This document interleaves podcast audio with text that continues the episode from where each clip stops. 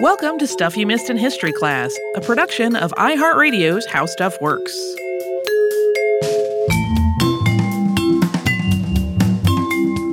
Hello and welcome to the podcast. I'm Holly Fry. And I'm Tracy V. Wilson. And it's Friday. Yay! For a lot of people, not everyone, I know not everyone lives on the same weekly schedule, but for a lot of people, it's the end of the week, which means uh, it's time for our little casual chats about the topics we have covered this week. Mm-hmm. Uh, one of those being Caspar David Friedrich, who Yeah. uh, is uh, such an amazing painter and really more influential than he usually gets credit for. Uh, he's one of those ones where he was so prolific.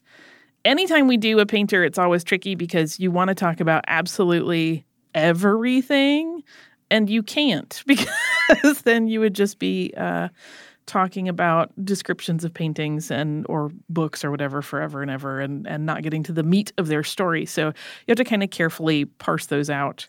Um, one of his paintings that I wanted to talk about, and I just couldn't find the right space for it in that episode, is his painting The Sea of Ice, which he did uh, in 1823, 1824. And this is one of those paintings where it is, uh, you realize only after a while, at least I, the first time I looked at it when I was much, much younger, it took me a while to realize there's a boat in this painting uh, because it is basically like this big moment of conflict on a sheet of ice where it has driven up chunks of the ice into the air and then you kind of see that a boat is involved and it's kind of off to the side and it's very small by comparison to the composition of the rest of the picture which are these big chunks of ice floating in a sea. And that doesn't sound when i describe it like maybe the most compelling thing but when you look at it it is an incredibly dramatic image um, with some really beautiful like angular work that's quite um, detailed and engaging in ways that one would not expect of that subject matter, in my opinion. Yeah, I uh, I just pulled it up here on my computer while you were talking because I didn't immediately know what that one looked like. And uh, you might imagine if it's if if it's a field of ice or a sea of ice that it would mostly be in tones of like white and blue and gray, which there is a lot of, but then there's also this sort of underlayer that's more golden and brown um, of like the ice that's been more like gotten more dirt in it, Yeah. that kind of thing. Oh, I love this painting so It's really much. interesting. it's very dramatic, which again, that's kind of the draw for me anyway of of um, any of Caspar Friedrich's work. It's because he he does. We talk about in the episode like his work with sepia and how that really made him uh, kind of hyper skilled at contrast with a limited color palette. And that plays over into his work even once he's working in oils and he's using a much wider color palette. He still has this incredible sense of play within small areas, even of painting, where it's like, this is only a couple colors and shades, but yet it's super dynamic. Yeah. Um, and really evocative. Yeah, uh, he's one of those those people that it's interesting because you don't get a lot of information about his inner life. Uh, he was painting all the time. He wasn't really writing down his thoughts and feelings. Uh, so most of our our impressions of those are based on his friends and family interpreting his behavior, which is why there has been so much debate over things like whether or not the deaths of his uh, three siblings when he was young were really what informed his kind of darker themes, uh, since he did paint a lot about death and funerals. Um, or if he just found that beautiful, because he did also grow up in a place that um, is high contrast in terms of just the environment, right? It's uh, a port town that is on the ocean in a place that gets very cold. Uh, so yeah, it's a and Yeah. plus he had many influencers that we talked about throughout the episode that also probably shifted how he was going to um, interpret the world around him and and reposition it for the viewer. Yeah, yeah. Well, and the idea of the sublime was such a big part of the romantic movement. And like that is a word that I would use to describe a lot of his work. If you're sitting at home and you're like, Tracy and Holly, what are you doing? You're describing paintings on an audio podcast. Pretty much everything of his that survives today, there are are pictures of it online. So you can uh, when you get to a computer, if you're listening in your car or whatever, um, there's just a ton of it that you can spend hours looking at if you want. Yeah, I mean there are our entire archives online dedicated to just his work. He was, as I said, very prolific. Um, you know, he wanted to make a living doing this, and he was very cognizant that he had to be making money, uh, and consequently, like that drove him to be. I I don't know that I would say a workaholic, but he he never really took any big hiatus times in mm-hmm. his life. So uh, again, yet another fascinating painter that I do wish like someone would just magically find a diary of his where we find out that really he was thinking about like bunnies and butterflies at all times. Oh. Just because it would crack me up. Uh, probably that is not what he was thinking about at all times, but it would be funny. Uh, but I hope that uh, anytime we do an episode about an artist, again, because I love art, uh, that people will maybe be um, uh, catalyzed to go check out that that artist's work because especially in the case of Friedrich, like you said, you didn't know his name. A lot of people don't, uh, but he is still influencing artists today. So it's worth uh, considering his work so that you can contextualize the things that you see around you now in both art, architecture. Even some writers will cite his work as very inspirational, and that kind of gives context to to how the past is still impacting the present all the time. So, our other episode this week was on the lunch counter sit ins, uh, included being the Greensboro lunch counter sit ins, but also the greater sit in movement that started before that and continued into the 1960s.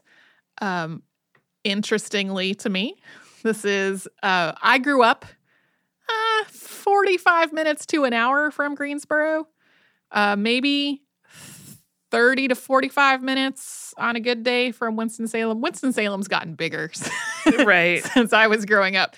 Uh, so slightly closer to Winston-Salem than to Greensboro. But my perception as a child growing up in, you know, the 1980s and 90s was definitely that Greensboro was a nicer place. Ni- nicer and I mean, in terms of that same quality that we were basically talking about more um, progressive in the show. So that that perception of what Greensboro was like uh, has has persisted. Some of that is because Greensboro was a little bit larger and had like somewhat larger concert venues and stuff. So a lot of times, if like a, a band I was interested in, interested in was coming through, they were playing in Greensboro, but not Winston Salem. But in spite of our proximity to Greensboro, uh, the lunch counter sit-ins were never a huge part of the um, Black History Month and or civil rights movement discussions or North Carolina history discussions. It was just right there, right down the street. I mean, you would think, and again, this is probably through rose colored glasses, that like they would have been doing school field trips there. yeah. Well, also, I graduated from high school in 1993. Um, so the like the Woolworth store would have still been open Functional.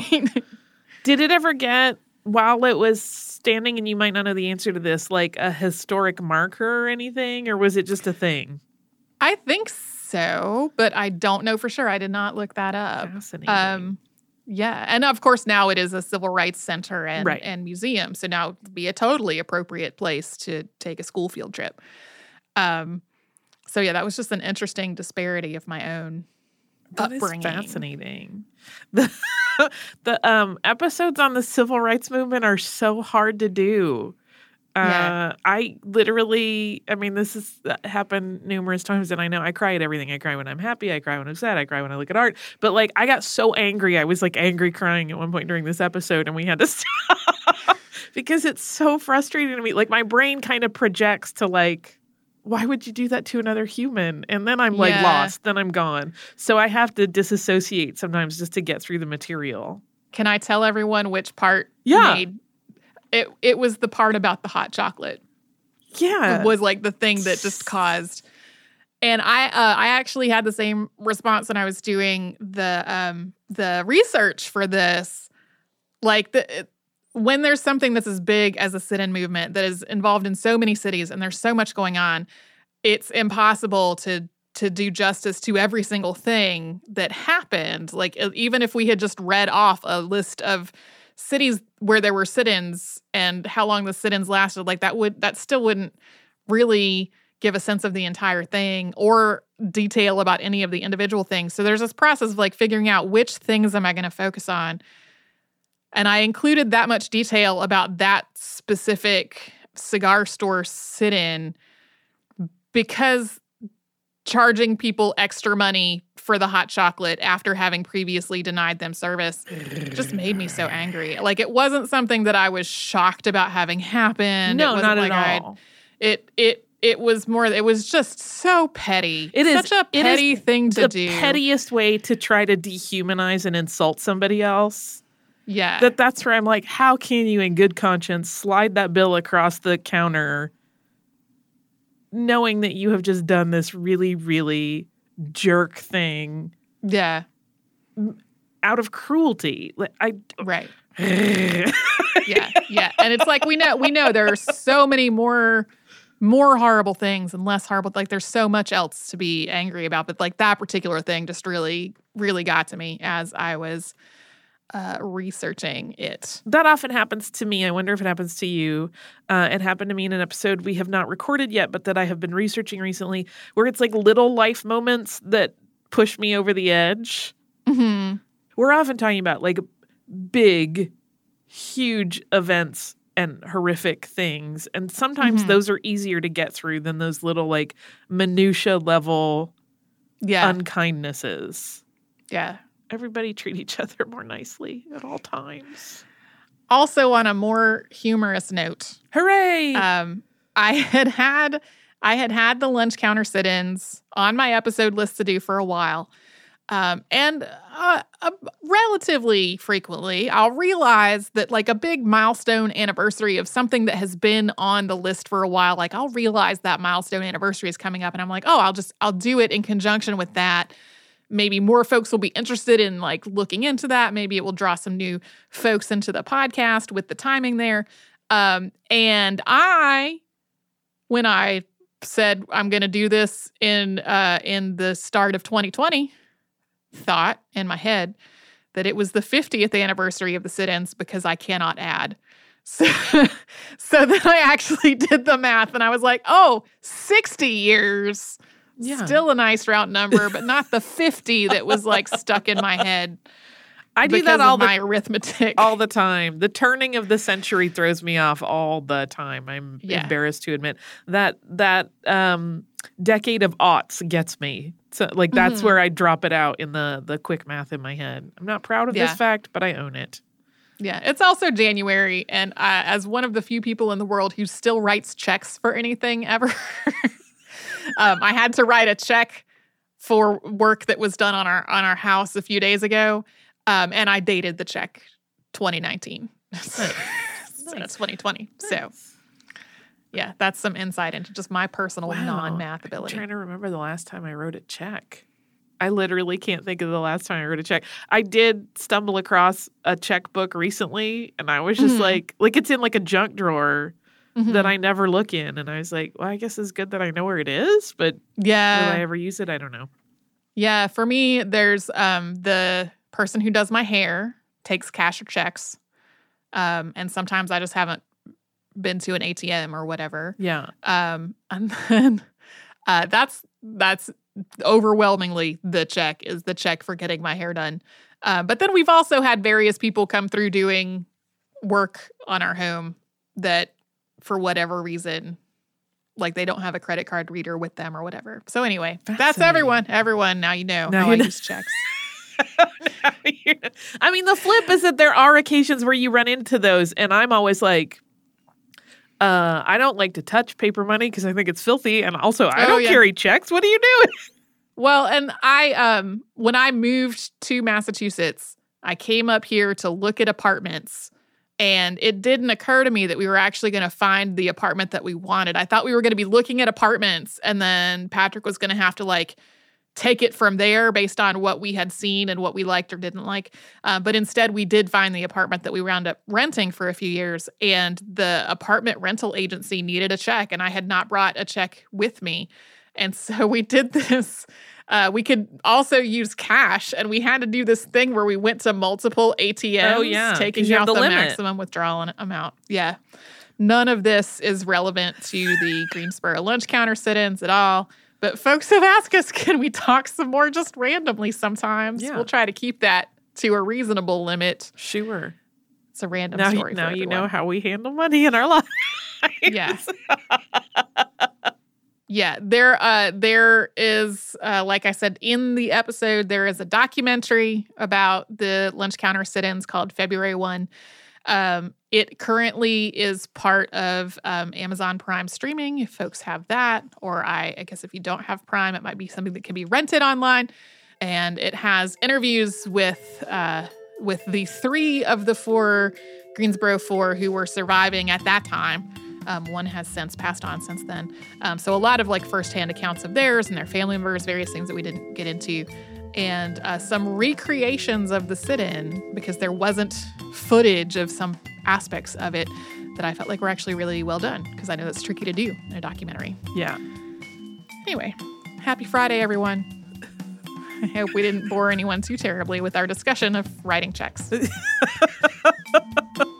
Enjoy your weekend.